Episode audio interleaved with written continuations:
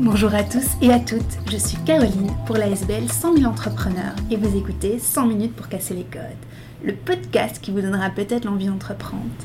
Cette année, nous mettons en lumière la Green Innovation, une thématique au cœur de l'actualité à travers des témoignages de femmes qui entreprennent et aident à améliorer le monde dans lequel on vit. Laissez-vous inspirer par leur histoire et leur parcours. C'est parti. Dans cet épisode, nous partons à la découverte des insectes comestibles et du dilemme entre la sensibilisation à cette alimentation alternative et saine et les résistances des consommateurs occidentaux à sauter le pas. Ensuite, nous nous penchons sur le parcours de Gabrielle en tant qu'entrepreneur.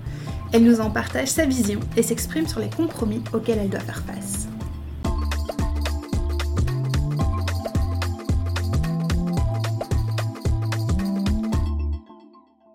Bonjour Gabrielle. Bonjour Caroline.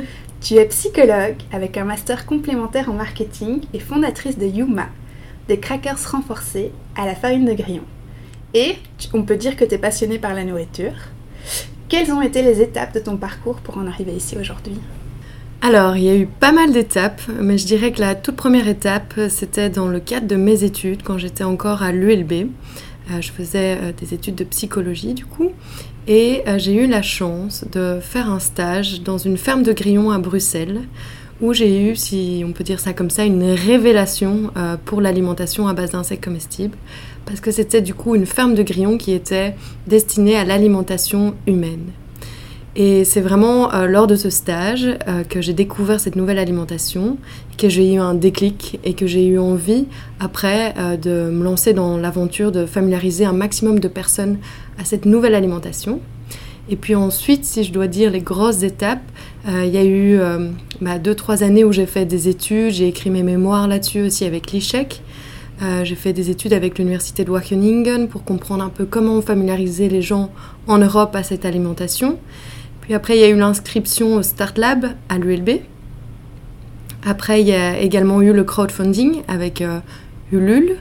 Donc, c'est une plateforme de crowdfunding qui, qui aide les jeunes entrepreneurs. Et puis voilà, il y a eu les lancements des produits sur le marché, les premiers distributeurs bio, et puis euh, les premiers employés, et puis l'entrée chez Deleuze, et puis les premiers clients à l'étranger. Et aujourd'hui, on développe plein de nouveaux produits. Il y a également eu une levée de fonds en juin dernier, donc euh, il, y a, il, y a, plus ou moins six mois. Et, euh, et voilà, on continue à bien s'entourer, à bien évoluer, et, et, et voilà, il n'y a que du bon qui, qui arrive. En quoi les insectes sont-ils intéressants d'un point de vue euh, environnemental? Si tu peux peut-être rappeler euh, les grands avantages pour ceux qui ne connaissent pas nécessairement. Alors, euh, ce qui est important de souligner, c'est qu'il y a aujourd'hui un million d'espèces d'insectes, un peu plus sur la planète. Il y a 2000, un peu plus de 2000 espèces qui sont considérées déjà comme comestibles, parce qu'on n'a pas pu toutes les, les, les scribler, les, les analyser pour voir si elles étaient ou non euh, comestibles parce que ça prend beaucoup de temps. Donc on en a déjà répertorié 2000 et aujourd'hui en Europe il y en a 3 qui sont autorisés pour la consommation. Et donc ça a été considéré comme 100% safe pour la santé humaine et en plus de ça c'est une alimentation qui est euh, allez, super saine. Et euh, les scientifiques poussent aussi depuis une petite dizaine d'années cette nouvelle alimentation parce que, en fait, les insectes contiennent énormément de protéines. Donc si on compare par exemple le grillon, qui est l'espèce d'insecte que nous on a choisi, au, bœuf traditionnel, on va se rendre compte que pour obtenir la même quantité de protéines, donc vraiment si on prend 1 kg de protéines d'insectes contre 1 kg de protéines de bœuf dans une assiette, eh ben, on va devoir utiliser pour obtenir euh, la quantité d'insectes 10 fois moins euh, d'espace, 25 fois moins de nourriture et 60 fois moins de gaz à effet de serre. Et on parle aussi de 2000 fois moins d'eau comparé au bœuf. Donc en fait, on va utiliser beaucoup moins de ressources naturelles pour avoir la même quantité de protéines. Et ce qui est très important aussi à souligner, c'est que ce sont des protéines animales, comme les protéines de viande traditionnelles qu'on connaît. Et ces protéines animales, pour beaucoup euh, de scientifiques, sont indispensables en fait au métabolisme humain. Voilà, et moi c'est ça aussi qui m'avait motivée à l'époque, c'était qu'en tant que végétarienne, je ne trouvais pas euh, les vitamines B12, les nutriments, le profil des acides aminés qu'on peut trouver dans les protéines animales, je ne les trouvais pas dans les protéines végétales. Et donc du coup, pour moi c'était la solution idéale, parce que c'est l'impact environnemental des protéines végétale tout en ayant les apports nutritionnels des protéines animales. Et donc on peut vraiment résumer en disant que finalement ça fait vraiment partie du futur et que c'est peut-être une réponse aux enjeux aussi de pouvoir nourrir plus de monde de manière plus écologique oui, tout à fait, tout à fait. Euh, donc on dit hein, d'ici 2050, on va être 9 euh, milliards sur euh, la planète. On va avoir besoin de 50% apparemment de, de, ressources en protéines en plus pour nourrir cette population mondiale. Sachant que les sources de protéines aujourd'hui qu'on trouve principalement animales polluent énormément notre environnement, notre planète. Euh, bah voilà, le calcul il est rapidement fait. On va un peu euh, dans une direction euh, qui, qui s'annonce pas euh, optimal si on fait deux trois calculs rapidement comme ça. Et, euh, et, voilà il est évident et on le voit il y a plein de mouvements euh, qui, qui, depuis des années se mettent en place comme bah voilà toutes ces nouvelles sources de, protéines végétales tous les nouveaux burgers qu'on peut trouver. Voilà il y a plein d'alternatives qui sont mises sur le marché aussi des, sources de protéines comme les champignons toutes, toutes, ces innovations sont super intéressantes et donc elles sont aussi démonstratives de ce besoin urgent de trouver des nouvelles sources qui aient un impact environnemental moindre sur la planète, étant donné les besoins qui augmentent. Et donc voilà, les insectes en sont une conséquente. C'est un chiffre qui peut faire un peu peur, euh, mais c'est pour donner une idée à quel point il y a beaucoup d'insectes sur la planète. Pour chaque humain, euh, il y a 250 kilos d'insectes sur la planète, donc c'est énorme. Par contre, ce qui est important de souligner ici, c'est que euh, on ne va pas aller chercher euh, et détruire la biodiversité pour prendre ces insectes. C'est vraiment des élevages, des élevages qui sont locaux et qui sont durables. Par exemple, notre élevage, euh, toute l'énergie vient des panneaux solaires qu'il y a sur le toit, les grillons sont nourris avec des déchets végétaux issus de l'agriculture biologique, donc tout est un maximum recyclable et durable c'est vrai quand on t'entend, on se dit mais c'est tellement, euh, parfait, comment ça se fait qu'on en consomme euh, pas plus? Et ce qui est génial aussi avec ton projet, c'est que tu peux utiliser tes études de psychologie pour comprendre ces résistances. Donc on se rend compte finalement 3% euh, renforcé avec 3% de farine de grillon, c'est fait exprès vraiment pour éduquer et donner envie aux gens. Mais donc la question ici que j'ai envie de te poser, c'est quelles sont donc les prochaines étapes pour toi? Alors les prochaines étapes, donc en fait vraiment quand je ferme les yeux et que j'imagine la vision de, Yuma depuis le début, ça a toujours été la même chose. C'est vraiment... Euh, il y a une mission tout au bout qui est de... Ben voilà, sur base de tout ce que je viens de dire, c'est assez logique, mais de substituer d'une certaine façon, euh, ou en tout cas de proposer une alternative supplémentaire à la viande traditionnelle avec les protéines d'insectes. Voilà, donc ça c'est vraiment la mission long terme. Et pour ça, évidemment, il faut proposer un format qui est similaire à ce que les consommateurs connaissent aujourd'hui lorsqu'ils pensent à la viande. Et donc euh, là, on est en train de travailler activement depuis des mois. D'ailleurs, en fait, ça a toujours été le cas depuis le début du projet, on travaille là-dessus, euh, sur le développement de burgers. C'est pas pour tout de suite, parce qu'on a encore beaucoup de travail de sensibilisation, de familiarisation à faire avec les premières gammes où il y a un tout petit pourcentage. Mais voilà, on veut vraiment se servir en fait de ces premières gammes où il y a un tout petit pourcentage pour éduquer les gens, même si j'aime pas ce terme éduquer, mais c'est les sensibiliser pour ensuite créer un chemin plus facile vers les burgers. Parce que c'est vraiment ça l'objectif, c'est les burgers où il y aura un bien plus haut pourcentage de farine de grillon. Est-ce que tu as vu un changement de mentalité depuis le début du projet? Alors oui, euh, et ça c'est quand j'y pense, ça me remplit de joie, si on peut dire comme ça. Il y a une petite dizaine d'années, comme je le disais, j'ai fait un stage chez, euh, chez Little Food, qui était la ferme de grillons euh, qui se trouve à Tour et Taxi, qui est un magnifique projet. et lors de ce stage, j'avais l'habitude, même après le stage, d'aller dans les magasins en tant qu'étudiante et de faire des dégustations des produits de cette marque Little Food. Voilà, à l'époque, c'était des insectes entiers. C'était, ça n'a rien à voir avec la stratégie qu'on a par exemple aujourd'hui avec Yuma, mais voilà, c'était le, choix de stratégie euh, de, cette marque. Et en fait, quand j'étais dans les magasins bio, même sur des événements, il y avait beaucoup euh, d'étonnement de la part euh, des gens, dans le sens où ils savaient même pas que les insectes ça pouvait se manger. Donc euh, il y avait euh, de la surprise en général, je dirais c'était ça le sentiment euh, le plus présent. Et puis il y avait aussi parfois bizarrement un peu de colère et de réactions inattendues parce que voilà, le changement, les nouveautés, souvent, parfois, bah, le cerveau, il sait pas comment réagir et parfois, c'est comme un peu des petits bugs parce que voilà, le cerveau humain, il a l'habitude de, de, voir tout catégoriser. C'est vraiment le, la base de notre cerveau. Dès qu'on voit un truc dans notre environnement, euh, qu'on scanne à longueur de journée, on a besoin d'aller le mettre dans une petite case dans notre cerveau. Et là, quand on dit insecte qui fait souvent dans notre culture appel à tout ce qui est nuisible et tout, et puis qu'on associe ça à l'alimentation humaine, et eh ben là il y a un bug. Et donc souvent j'observais des, petits bugs comme ça euh, euh, chez les gens qui goûtaient ou qui venaient au stand, peu importe le contexte.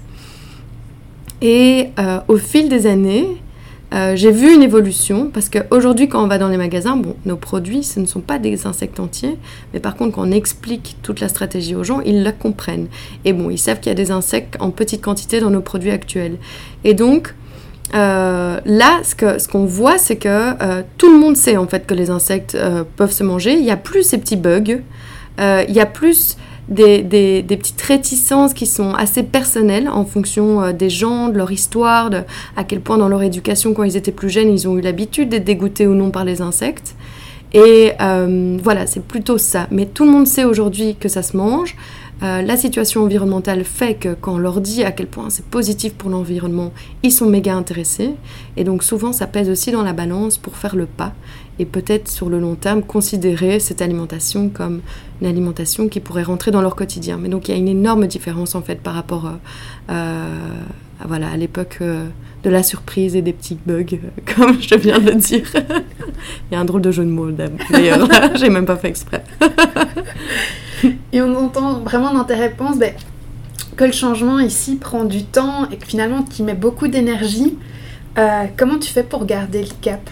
Alors, c'est pas toujours facile euh, parce que euh, voilà, j'ai commencé directement après mes études.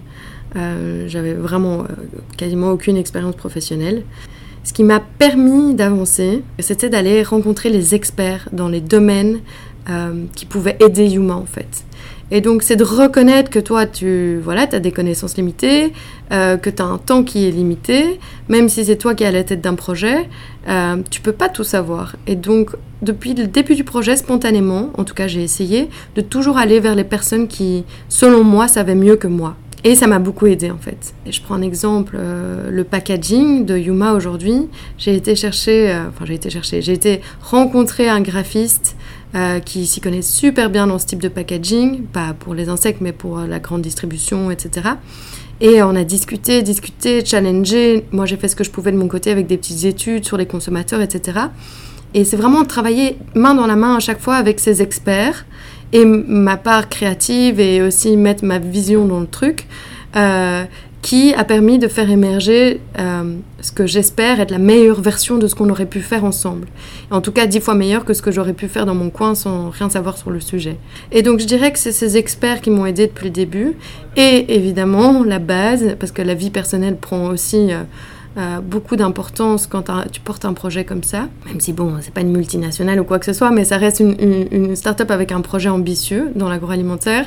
Et, euh, et, donc voilà, parfois euh, tu peux vite te dire, mais qu'est-ce que je fous? Je, je, suis en train de rêver là, les gens ont mangé des insectes, quoi. Et, et là, c'est mes proches. C'est mes proches qui me qui me soutiennent, qui sont là depuis le début. Et c'est super précieux en fait. Et ma famille aussi, évidemment. Voilà, c'est ça. On a discuté du fait que tu es jeune, euh, tu utilises une partie euh, de ta jeunesse vraiment pour contribuer au monde et parfois il y a cette frustration euh, de faire des compromis, que le monde est trop lent. Est-ce que tu pourrais nous en dire plus? Oui, il y a différentes choses. mais tout d'abord, bah voilà, être entrepreneur, en tout cas ici dans ce cadre-ci, c'est beaucoup travailler. Ça, il n'y a pas de secret. Euh, moi, c'est travailler, c'est pas quelque chose qui me dérange, mais voilà, il y a toujours un impact sur euh, la vie perso et il faut faire des compromis. tu peux parfois pas voir tes amis, pas partir en vacances avec ta famille. Et voilà, moi je me console en me disant que j'ai énormément de chance de faire partie de ce mouvement qui est en train d'évoluer pour les insectes dans le monde. Et, et voilà, ça m'apporte énormément de gratitude aussi. Euh, et je me dis, bah, je profiterai plus tard euh, de, toutes ces choses. Euh, par contre, j'ai dû, en parlant de compromis, j'ai dû faire des compromis sur la vision que j'avais au début, dans le sens où tu es à la fin de tes études, tu penses que tu vas révolutionner le monde parce que toi, tu t'es mis à manger des insectes pour remplacer la viande et que ça a un impact sur ta santé et que c'est dingue et que tu lis plein d'articles sur le sujet, tu rencontres des personnes et en fait, tu te rends compte qu'il y a un potentiel de dingue. Et comme tu le disais tout à l'heure, tu te demandes même pourquoi c'est pas encore une normalité euh, en Occident. Et tu fais un plan, tu dis ok, je vais vendre des insectes partout, tout le monde va s'y mettre, euh, ça va être génial. Et en fait, tu te rends compte bah, que la population, elle n'est pas prête, que la culture, elle est là, que les gens, ils sont dégoûtés, que euh, le secteur de l'alimentaire, de l'agroalimentaire, de la grande distribution et tout ça, c'est des secteurs méga durs. Ben voilà, il faut s'accrocher, il faut faire des compromis. Nous, euh, euh, un, compromis que j'ai dû faire, c'est par exemple euh, devoir mettre que 3% pour commencer dans les produits. Mais je sais que c'est la meilleure façon d'y arriver. Je sais que c'est comme ça que les, grandes surfaces aujourd'hui nous achètent nos produits. Et, le jour où on proposera les burgers dont je te parlais, eh ben, voilà, là on aura tout réussi. Mais il faut faire des compromis, oui. Si je t'avais dit plus jeune que tu allais être entrepreneur, tu m'aurais dit oui, pourquoi pas, ou non, pas du tout ah, j'en ai aucune idée. Euh, déjà, déjà aujourd'hui, en fait, j'y crois toujours pas. Ce terme entrepreneur, euh, un peu du mal à, me caler dessus. Aujourd'hui, tout ce que je vois, c'est euh, Yuma et, l'objectif long terme. Et j'essaye de faire de mon mieux pour y arriver. Et, mais je me considère pas. je sais pas, j'ai parfois un peu une vision de l'entrepreneuriat comme quelque chose. je, ne vois pas le terme, mais il y a un peu tout un truc qui est fait autour, mais quand on, croit en une mission, quand on croit euh, en sa façon d'avancer, eh bien ça c'est plus fort que tout. Euh, c'est pas pour être entrepreneur que j'ai fait ça, mais par contre si on m'avait dit quand j'étais petite euh, que j'allais être entrepreneuse, non je pense pas. Euh, j'aimais bien jouer à la secrétaire dans ma chambre quand j'étais petite, mais peut-être qu'en en fait jouer à l'entrepreneuse, j'en sais rien, mais voilà. J'avais pas un rêve de devenir entrepreneuse, pas du tout. À la base, je voulais travailler pour sauver les animaux. Donc Et c'est vrai qu'on se rend compte, nous, avec la SBL, qu'il y a plein de formes d'entrepreneuriat différentes. Pour toi, l'entrepreneuriat, comment tu euh, le définirais alors? Pour moi, entreprendre, c'est, euh, vouloir changer le monde à sa petite échelle, euh, tout en restant humble. Hein. Mais c'est en tout cas vouloir changer quelque chose peu importe euh, avec quelle grandeur et quel impact, mais vouloir faire les choses différemment. Euh, et aussi, je, vais lier ça aussi un peu en tout cas dans ma définition, à une certaine liberté. On dit toujours, euh, je ne suis pas forcément fan de ça, mais être son propre boss, quoi. Et bon, ça c'est... Il y a tous les trucs plus négatifs qui vont avec ça, évidemment, parce que tu dois prendre toutes les décisions tout le temps. au début, c'est un peu compliqué, puis en fait, tu t'y fais assez rapidement. Mais c'est voilà, entrepreneur, c'est prendre des décisions, assumer ses responsabilités, avoir un minimum de courage aussi, euh, et je pense, dans une certaine façon, être visionnaire aussi. Voilà, défendre sa vision et la faire avancer, quoi. Je te propose de terminer cette interview avec trois questions et d'y répondre du tac au tac. Une innovation verte que tu trouves inspirante? Alors, c'est assez général. Je, je suis fascinée par tout ce qui est biomimétisme, donc aller chercher dans la nature, des solutions. Voilà. Si tu avais une baguette magique, que changerais-tu dans le monde? Bah, Le problème, je pense, en tout cas un des soucis, c'est la société de consommation qui est de plus en plus croissante. C'est peut-être en fait euh, chez les gens euh, sensibiliser plus à la simplicité dans la vie. Voilà, satisfaire de ce qu'on a déjà. Quel conseil aurais-tu aimé entendre quand tu étais plus jeune? Peut-être euh, aie confiance en toi, mais nos parents nous ont toujours dit de faire ce qu'on ce qu'on ce qu'on aimait. Donc euh, c'était déjà des, des très, bons, très bons conseils. Et voilà, on arrive déjà à la fin euh, de cet entretien. Pour ceux qui veulent en savoir plus pour, sur le projet, où euh, est-ce qu'ils peuvent te retrouver? Euh, sur les réseaux sociaux. Donc euh, là, on communique le plus, c'est sur Instagram. Donc c'est sur notre compte Instagram Eat Yuma. Donc c'est Eat et puis point Yuma. On mettra tous les liens euh, dans la description de l'épisode. 100 000 merci Gabriel et c'est un vrai plaisir d'avoir discuté avec toi.